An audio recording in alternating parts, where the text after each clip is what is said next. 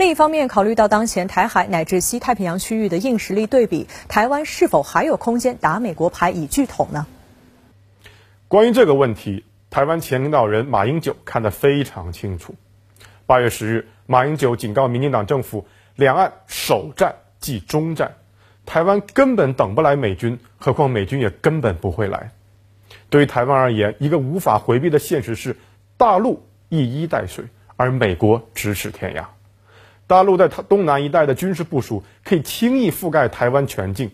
上个月二十六日，有报道就称，在浙江沿海衢州机场附近发现歼二零隐形战机起降。衢州机场是解放军面向东海、台海重要的大型空军基地之一。这里划重点，注意啊，是之一，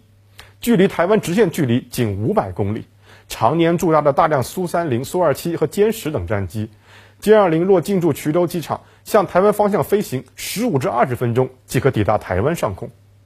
而考虑到自二零一七年起，解放军已经开始绕台湾岛进行体系化、常态化飞行，例如上个月十八日。解放军东海大规模实战演习期间，军机离台湾岛不过六十八公里，如果开加力飞行，一两分钟即可飞临台湾。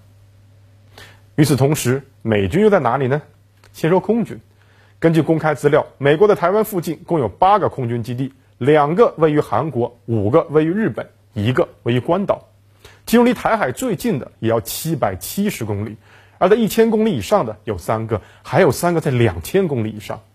这八个基地不仅距离远，还存在部署空间有限的问题，而且考虑到政治因素，日韩两国为避免卷入战火，在多大程度上愿意美国空军在本国领土上起降参与台海作战，也是个大大的未知数。那美军一等人海军呢？上个月九号起，解放军密集的台海进行演练，但直到九月十一日，也就是整整四十八小时后，驻扎在日本横须港的美军第七舰队才在 Facebook 上发帖称。将准备一支战斗准备部队，用于保护集体海上利益。而直到当天中午，美军航母里根号才缓缓出港。更有意思的是，出港后，里根号并没有如蔡英文政府所期待的前往台海周边，而是一路向东，在关岛和马里亚纳群岛附近海域进行所谓的演练。事实上，岛内舆论深知，美军慢半拍表态，根本还是在于随着中美相对实力的此消彼长。美国早已没有把握是否应该介入台海争端。一个例证就是九月十四号至十八号，台军汉光三十六号计算机兵棋演练，在两岸紧张局势下，美军观摩团竟然以疫情原因而拒绝出席。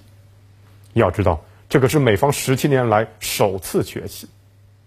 因此，马英九说的一点都没有错。无论民进党当局如何打美国牌，如果大陆使用武力收复台湾，必然是全力一搏。且不谈美军是否有能力介入，就算介入，窗口期也必然极其狭窄，是按照周甚至是天来记的。而在如此狭窄的窗口期内，台湾的地理位置又决定了美军的任何介入行动都将完全进入解放军的绝对控制范围内。而解放军过去数十年来不断精进的反介入和区域阻绝能力，一定会让美军付出血与火的代价。